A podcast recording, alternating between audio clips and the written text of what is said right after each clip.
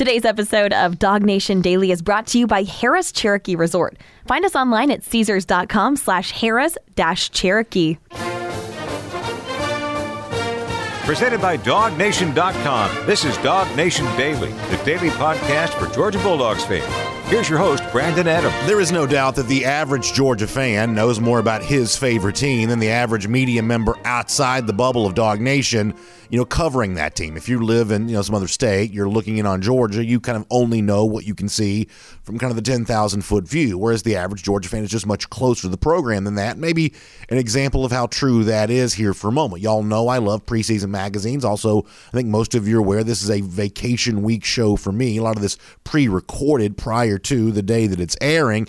And that means I'm kind of leaning on some of the preseason magazines that I've been devouring as a way of setting us up setting us up for conversations here this week. I think some of that can be really fun because the vacation week shows gives you time to kind of expand on topics that you might not have time to cover during a normal show when it's recorded the day of, where the news kind of happens really fast. I think this week's been an example of that. I, I saw something really interesting from Lindy's preseason magazine. I've been a Lindy's reader for a long time, and I like it when the magazines rank the position groups. Are the top 10 offensive lines, running back groups, quarterbacks, defensive line, whatever else. I, I, just like position group rankings, both to see where Georgia shows up on these lists. And thankfully, as a Georgia fan, it's nice to see Georgia showing up pretty high on most of them. But it's also a chance to kind of learn something you might not know about somebody else's team there as well.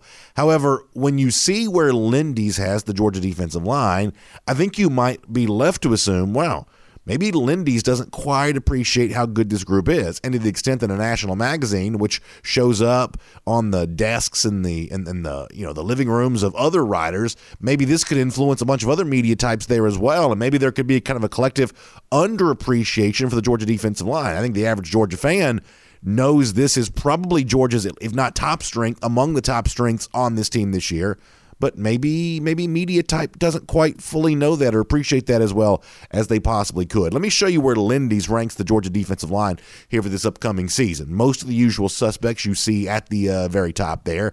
Clemson, obviously the week one opponent, they show up at number one. They've been great with their defensive line for a long time. Bama's at two, no real surprise there. Ohio State, commonly among the best defensive lines in the country, they show up at number three. Maybe a little bit of a surprise to see Oklahoma at four, but the fact of the matter is the Sooners did play better defense last year under Alex Grinch. They got after the quarterback last year in a pretty good way. So you know, maybe not a surprise to see them ranked near the top, but the idea, if you're watching a video, you see this Oklahoma at four with Georgia only at five. I think most Georgia fans, and I believe rightly so, would scoff at the notion that Georgia's defensive line is less than Oklahoma's for the upcoming season. Clemson, Alabama, Ohio State, uh, you know, we'll, we'll, make that comparison. We'll see how it plays out. But Georgia, as a uh, defensive line ranked below Oklahoma, most Georgia fans would say, mm, I'm not quite so sure that's true. Now, let me also give you this. This is totally for free and an aside in comparison to the regular topic. Did you see who those five teams were? Oklahoma, Ohio State, Alabama, Clemson, four teams that will show up as much as anybody will in college football playoff predictions. In fact, those may be the four teams, other than Georgia, most commonly mentioned as a college football playoff team for this upcoming year. So I take that as a pretty strong data point that, wow, having a really good defensive line matters. The five teams I just showed you are all obviously top shelf playoff contenders, and the other four that are not Georgia may be Georgia's chief competition to make the college football playoff. So that's all you need to know to understand that Georgia, uh, if it has as good a defensive line as I think it can, as many of you think it can, then Georgia could be in really good shape here for the season. And one of the reasons why I would say that Georgia's defensive line is probably better than maybe what Lindy's magazine or other media types might be noticing right now is because I really think this might be a group this year that's capable of doing at a very high level both of the things that good defensive lines are supposed to be able to do. First of all, Georgia's been about the best rush defense in the country. Not about, they probably have been the best rush defense in the country for the last two years. That's a big deal. And really, I think it speaks to one of the coaching points, one of the ways in which Kirby Smart, in his still early days as Georgia's head coach, has put his stamp on this program. And you look at kind of where this team might have been early 2018, or you know even you know we'll go back before that a little bit with Georgia, but certainly in some of those early days of 2018, this team was giving up a lot of rushing yards. Think about the loss to LSU in 2018, how easily the Tigers kind of kind of ran the ball on Georgia there that day. Well, Kirby Smart, and I've played this audio for you before went to one of those coaching clinics and he's a little bit more candid in kind of a coaching clinic setting. He's saying things in kind of a more open way than he might with the media. But what he said in one of these clinics that kind of leaked out on the internet, I think really speaks to the transformation the Georgia defensive line has undergone and why this stands as, I believe, better than fifth best in the country when it comes to defensive line here this year. The way in which that that Smart went about turning Georgia into an elite run stopping defense and the fruits of that still bearing here for the 2021 season. Here's a reminder from Kirby Smart, coaching clinic from the past all right, we want to be a good team. We want to win a national championship. What do we have to do defensively? So it has nothing to do with offense. You got to score points on offense. We all know that. But eight of the last 10 national championships at that point had been in the top 15 in rushing defense. You go back, we weren't. We were 31st. So we knew we had to find a way to move ourselves up in rushing defense. All right. You're probably sitting there thinking that football has become a pass first game now. And you're right it has become a, fa- a pass first game. So why is Coach Smart talking about the foundations of Georgia run defense if football is a pass first game? The better you're at stopping the run, the more guys you can commit to the pass. that's why it matters. So listen, I think that's well said by Kirby Smart, and probably uh, a very true thing there as well. And yes, a lot of us, and on this show, we do this a, a good bit there as well. We talk about, you know, the need to be you know, great with your passing attack and how the sport is changing and evolving. But as Smart kind of alludes to there, it hasn't changed that much. You still want a great defensive line. You still want to be great against the run. The five defensive lines I just mentioned a moment ago are all national championship contenders. That's who has great defensive lines. You know, six and six teams don't typically have much in the way of a great defensive line. And as much as your championship success will be determined by how many points you score and how good your offense is, just ask any coach in the SEC. Hey, you want to play a team that's virtually impossible to run against? SEC coaches don't want to do that because they know, as Kirby Smart also alluded to there, that the job of scoring points and throwing the ball is way, way harder when you have been rendered one dimensional because of your inability to, to you know, to, to run the to, to run the ball.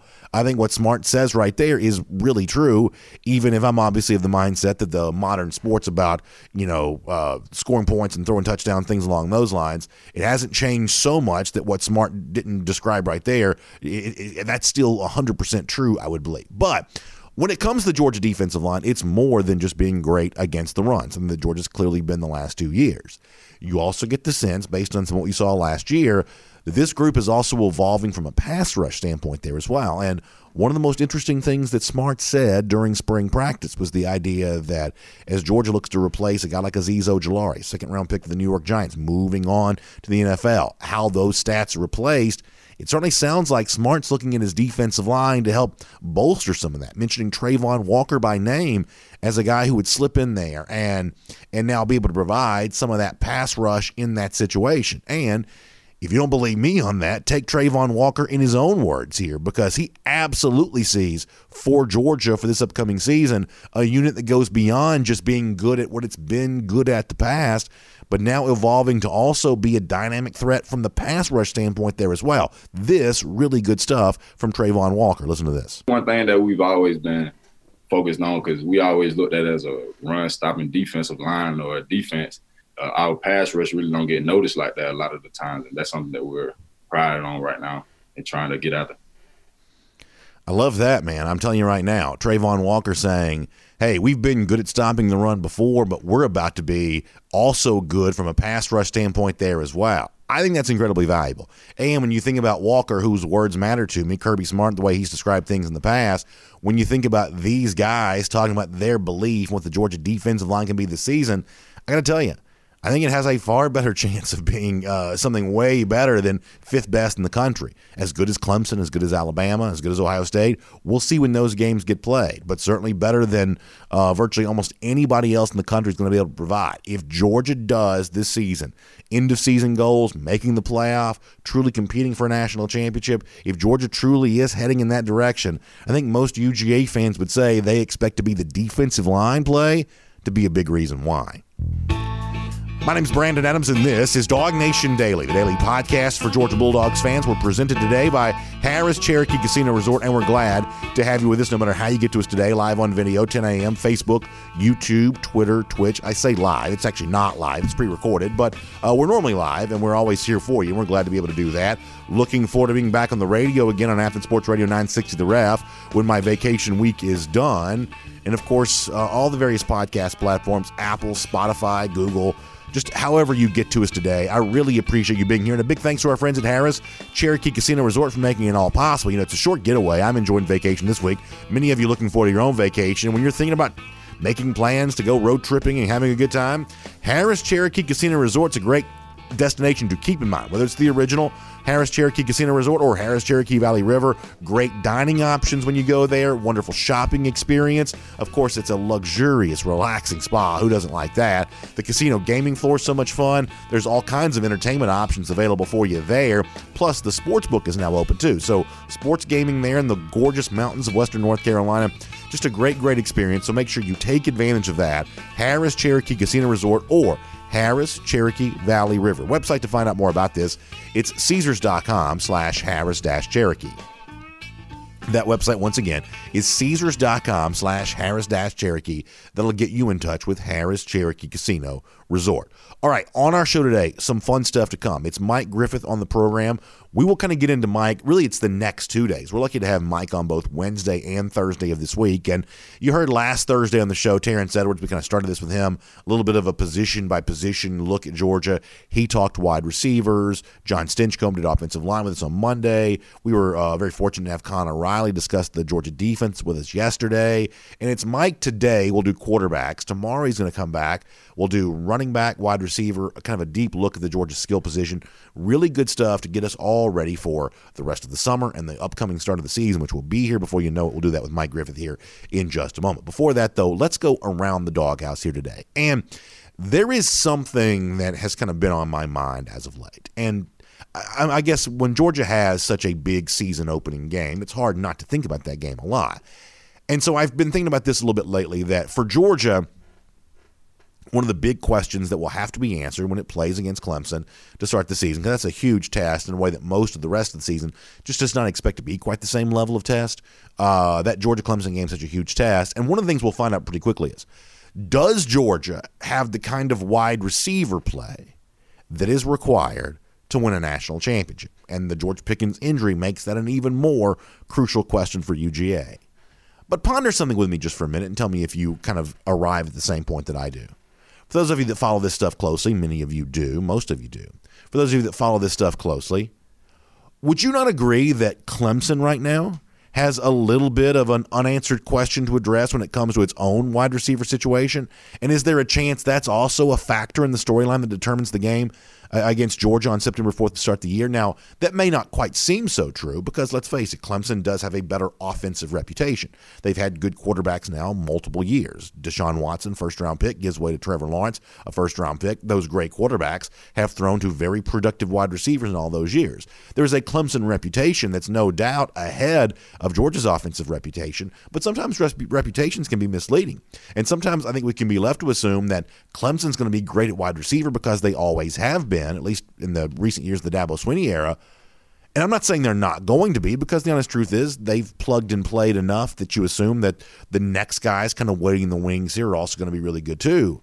But they, I would suggest, are not incredibly proven at the receiver position right now. So I tried to do a little research on this and I dug up an interview. This is within the last few days that Clemson wide receiver uh, excuse me, Clemson offensive coordinator Tony Elliott gave on the ACC network. There is an ACC network. I don't have it in my home. It's not on my TV, but some of you do. Uh, Tony Elliott's on the ACC network on the uh, uh the the Wes Durham and uh, Mark Packer show. That's their morning uh, show.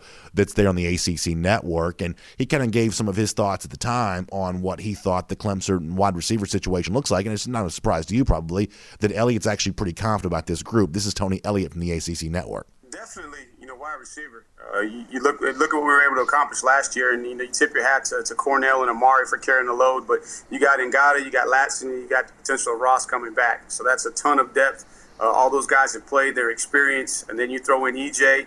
Uh, Joe has made another another stride, and then these two freshmen that uh, that we signed uh, are going to be phenomenal. So feel really really good about the uh, the competitive depth at receiver. I don't doubt that that's true. I mean, if you had to, the safer bet would probably say that it would be true. But go with me on a quick journey here for a moment. You heard the names that uh, that Elliott mentioned there. He talks about Amari Rogers and Cornell Powell, the two leading receivers for Clemson a year ago, both seniors. They are now gone. The number three receiver for Clemson a year ago was Travis Etienne. He had 588 yards. Remember, all of these stats come in a short season, so there's a little bit of a different, you know, you know statistical benchmark that you achieve there. But he's gone there as well. Uh, he mentioned Frank Ladson. Ladson is expected to be a big time receiver for Clemson here this year, but Ladson last season just had 281 receiving yards, only had 18 catches. That's not a huge level of experience. He was banged up, dealt with a little bit of an injury there. Joseph Ngata, also a big time player there as well, but he had just 83 yards receiving a year ago. Obviously, the big storyline here is Justin Ross, who you do expect to come back. In fact, by the time you hear this show, from when it's being pre-recorded, he may even get some, you know, official full medical clearance. There may be an announcement coming for for Justin Ross on that here really soon. And obviously, Ross was great with Clemson, but he also dealt with a health issue a year ago. So make sure you hear what I'm saying here for a moment and don't hear what I'm not saying. I'm not telling you that Clemson's going to be bad at wide receiver, but the scenario that I just described to me sounds like a group that's not incredibly proven, much the same way that Georgia's not incredibly proven. Now, if you want to make a safer bet and safer play on Clemson because of how good their offense has been in recent years, I might join you in saying the same thing that that they've got a track record to speak of here but it's not proven right now that this group is going to be as good as previous wide receiver groups for Clemson have been. So maybe in a little interesting comparisons we head towards that September 4th matchup to start the year for the Georgia Bulldogs and the Clemson Tigers. Before we get Mike Griffith and as we wrap up around the doghouse here today, let me also give a quick shout out to my friends at Pella Window and Door of Georgia, equipping your house with energy efficient windows and doors. It keeps the inside inside, the outside outside. That's what you want uh, this time of year. Also great savings there as well. I love what they're offering right now. 10% off your entire project, which is a big deal, or 0% APR for 24 months. That a very big deal there as well. Very easy to get in touch with. If you're watching on video, you see it on your screen.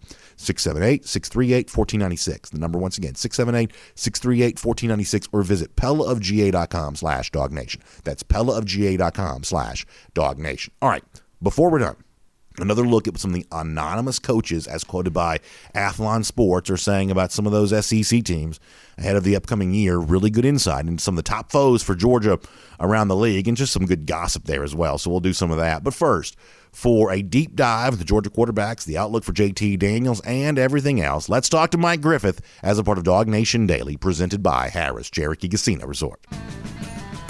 From Athens and across the SEC or wherever the recruiting trail may lead, here's a DogNation.com insight. And of course, here on a Wednesday on Dog Nation Daily, presented by Harrah's Cherokee Casino Resort, it's great to have a chance to speak to Dog Nation's Mike Griffith. Now, as we're doing this, I am on a beach somewhere, undisclosed location enjoying myself, but it's important for us to deliver that content to you and keep the uh, Georgia conversation going. I believe we have Mr. Griffith ready to go right now. Mike, welcome into a Dog Nation Daily presented by Harrah's Cherokee Casino Resort today, and certainly thanks for spending a little time with us on what is a pre-recorded edition of our show. And of course, we'll look forward to speaking back to you again live uh, next week. But thanks for being with us here today. Hope you're doing well. One BA. It's good to have you with us here today, Mike. I certainly appreciate that. So I, I told, um, actually, before we get into this, I, I, told our audience on, I think it was either video or podcast of the day, they were chiding me a little bit because they say that I don't let Jeff exchange morning pleasantries when he joins me on Friday. And that is probably true. I kind of jump right in and start asking him questions. But the one thing that I said is it's amazing of our sort of weekly guests, the people who show up each and every week from our Dog Nation team, how different the morning pleasantries they want to exchange are. You just gave me kind of a short and to the point morning BA, which is fine. That's absolutely within your rights to do that. You don't have to give more than that. If I gave Jeff the opportunity, his good morning back to me would last about 45 seconds. It is interesting how different some of the morning pleasantries are when it it comes to the various members of our Dog Nation team here. Yeah, it, it is, no doubt about it. Well, I am uh, glad to have you with us. And we're kind of doing a thing as I'm on vacation here this week where we're looking at some kind of season preview type content, looking ahead to the team that we're all, I think, enjoying seeing on the field here this fall and exactly what we can expect to see from that team. And for our conversation here today, I want to spend some time talking Georgia quarterbacks for a moment. Obviously, what's going to happen with JT Daniels, but even what's going to happen beyond that as well for Georgia at that position here this year.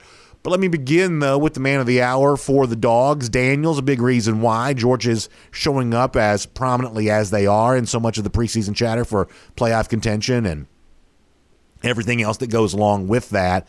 What is your outlook for JT right now, knowing that you had a chance to, you know, kind of visit with his uh, folks out there in California a little bit? You saw, you know, people that Daniels kind of grew, uh, grew up with. What are you thinking about JT now, based on what you've been hearing over the course of the last few weeks, and just how good do you think he can be for Georgia this upcoming season? Yeah, I feel like JT's locked and loaded. You know, I mean, that's kind of the takeaway. I mean, this is a guy that's a student of the game that you know uh, backs up all the talk with action. I mean, he wasn't just out there. Uh, you know, for the fun and the sun. I mean, he was out there with, uh, you know, Jordan Palmer, uh, one of the most renowned quarterback coaches that works with a lot of NFL quarterbacks, and and uh, he was there to polish and sharpen his game, and then he, and then he was right back at Georgia, you know, for the start of workouts uh, a couple weeks ago. And so I, I think that JT is a student of the game. I think he's a very talented quarterback. I think we all saw the mobility uh, has improved in the spring from where it was last year. I don't think the knee is nearly as much an issue is what in the 2020 season. Um, a guy that can make all the throws, a guy that uh, has found a great team chemistry.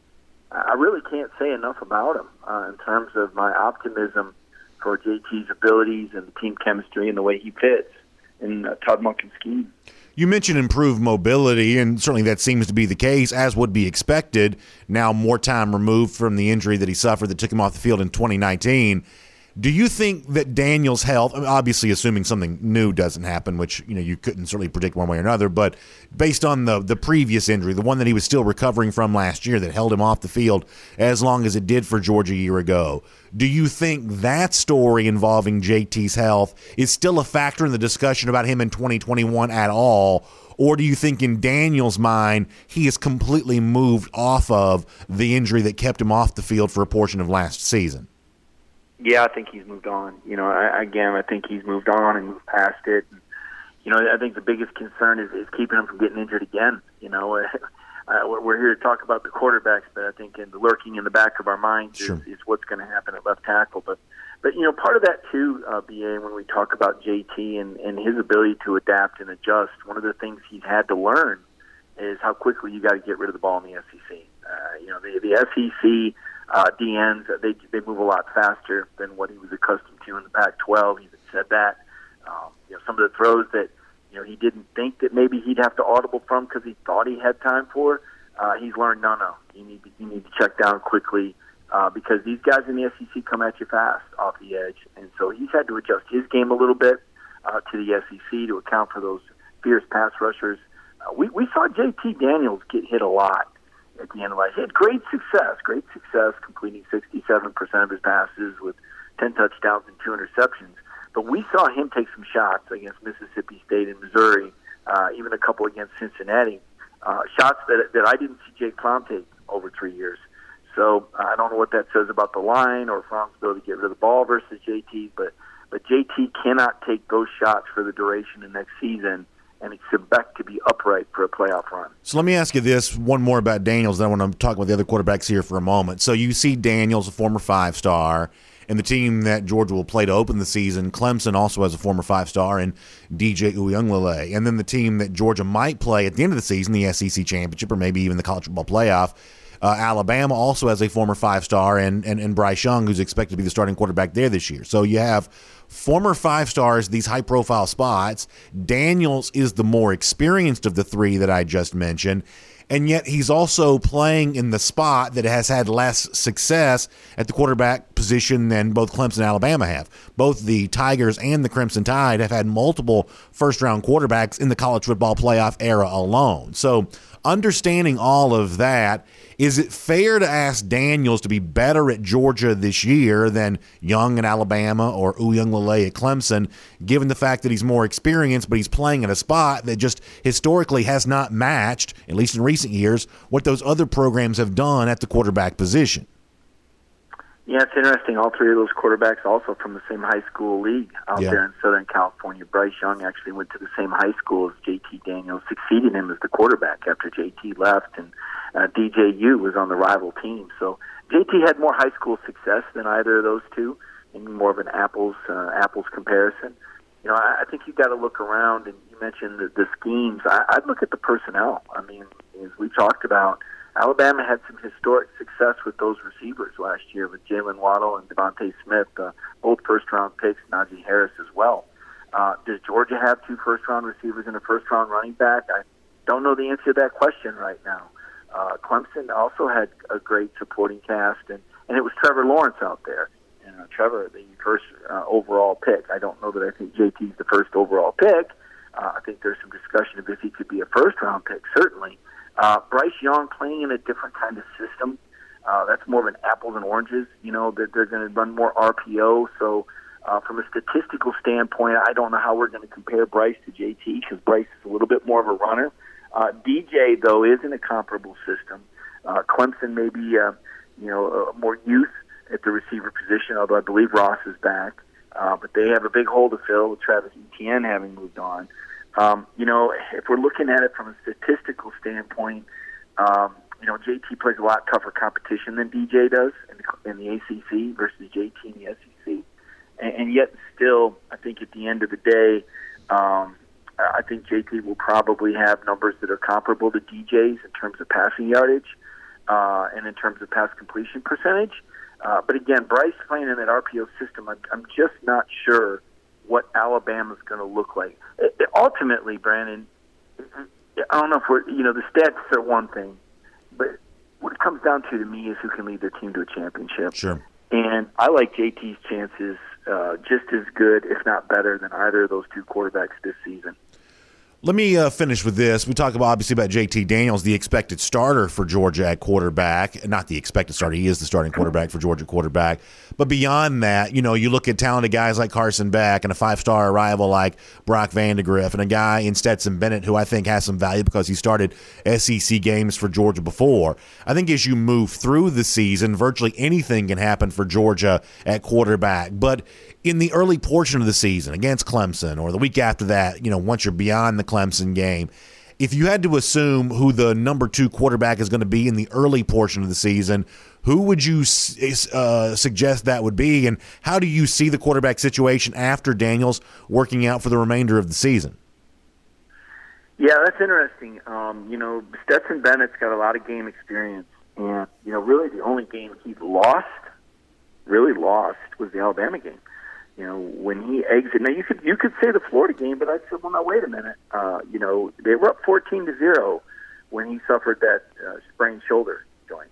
Um, now he came back, but he obviously wasn't effective. I can't put that loss on Stetson Bennett against Florida. I just can't. He technically he was the starter, but he got forced out. I, I put that as much on uh, inability to run the football. Um, you know, they went they went you know three and out, four out of five series. I, I would put that largely on the running game uh, D'Wan Mathis' inability to come in and, and establish any sort of a rhythm. Um, obviously, the defense had some breakdowns as well. Don't want to relive that game too much, but I, I don't put it all on Stetson Bennett. They were up 14 0 when he was healthy and left the game in the first quarter. So it's not like Stetson, uh, despite you know some of his more obvious limitations, is a bad quarterback. He's a seasoned guy. He's been in the heat of the battle, and and I think he's your, I think he's your reliever uh, in an immediate situation. Um, you know, if, if uh, something unforeseen and very unfortunate would happen in, ter- in terms of a season-ending injury, uh, depending on what portion of the year and what Georgia's record would be, um, you know, I think Carson Beck would, would be the long-term answer to the season. Uh, but if you're still playing for uh, you know, championship, if you're seeing a close game, I, I think Stetson's the stopper because he's been in the heat of the action. I think, you know, to be fair to Carson, remember we're, we're really dealing with a guy that really hadn't played much. I don't know, would he take one or two snaps, know, on the ball maybe, or hand off a few times against South Carolina perhaps. Um, might throw in one pass. You know, he would need the benefit of a week of a game plan. He wouldn't be a guy you'd bring in first. Uh, that would be Stetson in my mind. Um, now Carson has advanced a lot, so I could be wrong. I mean, I thought he showed everyone that he made tremendous strides in the off season. I thought he looked really good in the G Day game. I was really impressed with his arm strength his mobility. Uh, I like the way that he moved around in the pocket as well. So I, I think it would depend on the scenario, and it would depend on uh, Carson's continued progress. But I would say early on that Stetson Bennett is your stopper. But if you're just looking to get somebody some reps in, a, in garbage time, um, you know, I think you give Stet- you give Carson a few snaps. Mike, it's always great to have you here on Dog Nation Daily, presented by Harrah's Cherokee Casino Resort. We actually have a special privilege this week, a chance to hear from you again tomorrow as we continue our kind of preseason preview of the Georgia Bulldogs. We'll look at running backs, we'll look at wide receivers. We'll do with that with you tomorrow here on Dog Nation Daily, presented by Harrah's Cherokee Casino Resort. Mike, I'll look forward to doing that with you then. I'm all about the special privileges. Let's take a look around the rest of the league. This is SEC Through. An interesting statement about the Alabama Crimson Tide here coming up in just a moment. But as we roll on, on our program here today, let me remind you about my friends at secondchance.law. I love what they do for our audience, what they've done from so many people around the state of Georgia. The law sometimes can be confusing, but having someone who understands the intricacies of the law can be really valuable. For many of you, you've got this like thing in your past, some aspect of your criminal history that you wish that you could get rid of. And the good news is there are laws now in the state of Georgia that actually make that a possibility to at least get it restricted off your record so that your opportunities for better jobs, better living situations, things like that are improved. Secondchance.law knows all about this, and they put together an online quiz that when you answer those questions, you can determine your eligibility for this program. So it's free to do the online quiz, and then after that, you can kind of take the next steps as instructed. Just check out the website, secondchance.law. That's secondchance.law. You can learn all about this. We love our friends over at secondchance.law because they've been with us here for Dog Nation Daily for a long time listening to the program, and everything else. Also, former Redcoat, one of the partners is two time graduate of the University of Georgia. That's good stuff. Easy to recommend. Secondchance.law for more on that. So, we have on this show, our pre recorded vacation shows, been looking at some anonymous coach quotes from Athlon Sports in their SEC preview magazine because of a couple things. First of all, it just kind of makes for fun content as we're pre recording some shows for vacation. But I think it also kind of gives you a pretty good capsule of maybe a larger opinion about these teams. It's a good conversation starter to pay attention to some of what the anonymous coaches are saying here. I want to share with you the Alabama Crimson Tide for a moment. This, the anonymous coach from Athlon Sports, wondering if Bama might have a slightly different identity here for this upcoming season, maybe going back to the roots here just a little bit. Let me read this to you from Athlon Sports here in regards to Alabama. Coach, I mean, the anonymous coach saying, that based on what they lose on the offense, and that's obviously Mac Jones and DeVonta Smith, coordinator Steve Sarkisian, the injured receiver from a year ago, Jaylen Waddle, too, all kinds of names you could mention. Based on what they lose on offense, maybe this is the year where the defense is more the identity. This, a coach quoted at Athlon Sports. And I find this to be interesting for two reasons. First of all, you know Nick Saban would love that. Now, Saban has been a willing participant in the evolution of his own program matching more the kind of in vogue offensive style that exists much around the rest of college football. He has joined the fray in all of that, even though at one point in time he made it sound like I'm talking about going back years ago. That was something he did not want to do, but now he's embraced that as much as anybody and has explained publicly many times as to why he's done that. But if they could swing it back the other direction and be a team this year known more for defense than their offense, no matter how much Saban has embraced the offensive philosophy that's dominating the sport right now publicly, privately, you know he would really enjoy that. We don't know how many years he's got left. He just, you know, signed a contract extension here uh, within the last, you know, few days that would seemingly keep him in place in Tuscaloosa for a little bit longer. We certainly understand all of that. But one way or another, he's closer to the end of his career than he is the beginning. And in these final years of his career, if he could produce an Alabama team that has a great defense once again, you know he would really enjoy the chance to be able to do that. The other thing that kind of comes to mind here, and this is something that our producer Connor Riley has brought up to us before. Are we sure that the offensive explosion that has come to define college football over the last few years, are we sure that's just going to continue unabated again in 2021?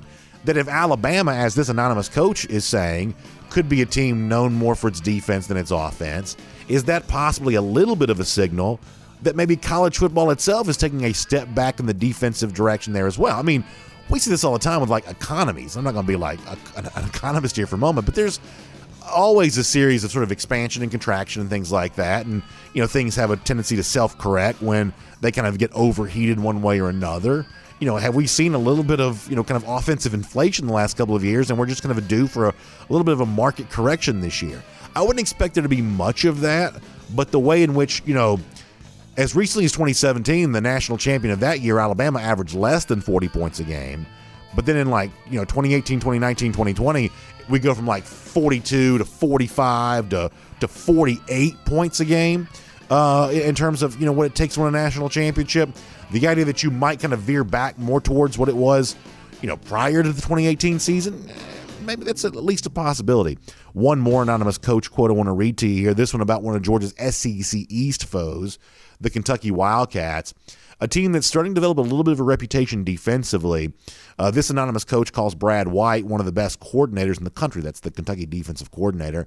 And he says Wildcats could be pretty salty again this year. It's their identity. They're mean, physical, and have a really smart secondary and a great pass rush. And it seems like you know, for as much success as like Mark Stoops has had, and some of this has come in recruiting. A lot of the like the four star guys have been like their offensive line things like that. Some of the guys who've gone to become pretty good pass rushers for Kentucky haven't always been elite recruits, but somehow Stoops and and and the rest of that staff they're able to kind of turn them into, as the anonymous coach says, they're a pretty salty defense.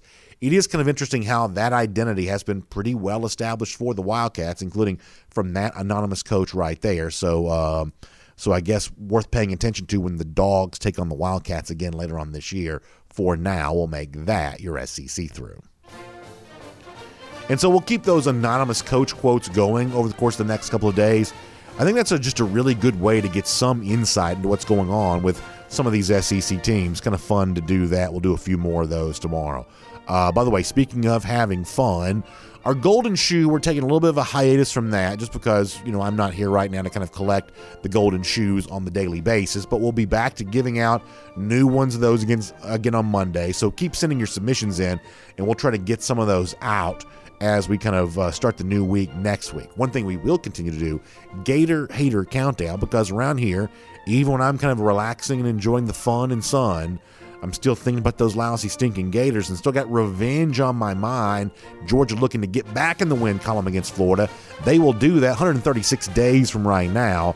That is our Gator Hater Countdown. This is Dog Nation Daily, presented by Harrah's Cherokee Casino Resort. Thanks for being with us. We'll look forward to seeing you back here again tomorrow and on video. Time now for the R.S. Andrews podcast, Cool Down. Hope you're enjoying the vacation week of shows here this week, and I certainly appreciate you being a part of this. I should also say, and on podcast as well. Normally we do a separate video and podcast Cool Down. For this week, we're kind of doing them together just because it just makes a little bit more sense. So we'll we'll get you guys back separated again next week. But for now, it's great to be able to take a lot of these uh, comments with all of you, and it's been nice to have the folks in the Dog Nation forum kind of helping me out here in bolstering our comment section. I've gotten some really good stuff there from the forum that we're kind of using as sort of our fodder for the cool down here this week. Really good stuff. And speaking of really good stuff, check out our friends at RS Andrews online at rsandrews.com. They will get your air conditioning unit, that tired unit that you know is kind of on its last leg. They'll get a little more life in it. They can potentially do that for you. They'll breathe it in there for you with their $99 mega tune up. They'll get your system back to factory fresh specs, and that's a good thing. So trust them. Check them out today online, rsandrews.com. All right, couple of comments here, very, very quick, and then we'll get rolling after that. And of course, I'll be looking forward to getting back and doing all this with you live again next week there as well. So Matt MD writes into the forum at forum.dognation.com and says, looking ahead at the schedule, Georgia will face at least three new head coaches. He says South Carolina, Tennessee, and Auburn. What's the approach to scheming for a game against a coach in a system you've not really seen before? That's a really good question. You'd also ask, add Clark Lea in that uh, from Vanderbilt to the extent that you care about Vanderbilt, to the extent that you could assume they'll even show up for the game, given what happened last year. It's actually four first year coaches that Georgia slated to play. And obviously, that's a little bit different because in the case of, like, say, Shane Beamer at South Carolina, he's bringing in an entirely different offense than what Mike Bobo ran last year. And uh, he's not been a head coach before, so you might say, well, it's a little harder to kind of figure out what he's doing on film. Although by the time that Georgia plays South Carolina, they will have played a couple of games. Bryan Harsin's a guy that has a long track record at Boise State. Mike Bobo is obviously a guy that not only Kirby Smart knows well, but was in the SEC last year. So you maybe get a little bit of an idea from a film standpoint what they might be trying to do. And then Josh Heupel has been both an offensive coordinator in the SEC and obviously a head coach at UCF. So you got a little bit of a track record on film for him there as well. I think the big though takeaway from what you're bringing up though is that because of the fact that you've got four first-time head coaches on the schedule, You've also got SEC games on the schedule against teams that Georgia beat by double digits a year ago, Kentucky and Arkansas, and you know, kind of on and on you could go. This is a schedule that Georgia really needs to use to its advantage. I mean, make no mistake about this that in the 2017 season, a year in which Georgia has the one stumbling block against Auburn in November, but got back on its horse after that, won the SEC, made the college football playoff. Georgia was very healthy that year. Georgia had kind of a, you know, obviously a nice run in the postseason that year. Don't discount the value of Georgia having an easy run in the SEC East as what kind of helped set all that up. Georgia won all of its SEC East games that year by 14 or more points. Did the same thing in 2018 there as well. But in that year of 2017, the blowout wins in the SEC East, I just think made things a little easier for Georgia. Now you've got tough bookends on the schedule. Clemson week one, whatever happens, you hope in the SEC championship after that, with a little bit of a Florida, whatever you think about them, kind of stuck in the middle. But if the rest of the schedule works out the way that it seems like it might, as our commenter describes there, with four first year coaches, other SEC teams that Georgia kind of handled on the road easily a year ago, this ought to be the kind of schedule that Georgia should do well with and use those easy SEC wins. And uh, listen, I know I'm getting the cart before the horse a little bit, but just go with me on, on the hypothetical here for a moment. What you think of as kind of easier SEC wins, using that to give yourself a chance to be healthier and more focused and, and more energized when you play the games that do truly matter. Uh, Ali uh, W asked the question of Will Josh Brooks make a move to upgrade the track facilities in order to keep uh, uh, Petros in place? I think that ship has sailed. I think. I don't think Petros is now coming back. And as far as what the future of the Georgia track facility looks like, you know, I, I guess at some point in time you may see the upgrade that he wanted and maybe the upgrade that Georgia needs there. I think a lot of this, you know, does take place within the larger conversation of all the athletic departments that want better facilities and everything. And you know, there's an argument to be made for. We'll just make all the the athletic facilities pristine, make them all, you know, the top top top of the line, top notch. And I guess I certainly understand where Georgia fans kind of come from on that. But this is one of those things that when it comes to that Spec Towns facility, which is just to the left of the uh, Butts-Mehre Heritage Hall and just to the side now of the brand new football building, that know that's not really been you know a hot topic for Georgia in terms of wanting to alter that facility, wanting to upgrade that, and it appears to have cost Georgia track coach right now, and so don't quite know what the future of all that holds, but obviously that seems to have been kind of a sticking point for Petros that has now I guess led him to uh, to move on somewhere else. So. Uh, obviously, one of the off-season topics for other UG athletics has kind of gotten some attention there a little bit. One more comment, at least for today. Dog fan uh, TIP says, Ketchup on hot dogs, sacrilege. Take it or leave it, or have to have it. For me, it depends on the quality of the dog and other valuable toppings and condiments. I'll put ketchup on a cheap dog and eat it before I eat it dry. So I used to be a big hot dog guy. I used to love hot dogs. Whatever reason, a couple years ago, my taste buds completely changed. Now I won't eat like a classic hot dog. I'll eat a bratwurst. I'll eat like a smoked sausage. I'll eat things like that. And I'm not usually looking to do a lot of condiments on those. Um, but like the regular, as you say, kind of like cheap hot dog, I've just kind of gotten away from those a little bit lately. So in the summertime, I love a cased meat on some bun. But for me, that's no longer just the traditional hot dog. That's like bratwurst, smoked sausage, something along those lines. So uh, that's kind of my answer to that.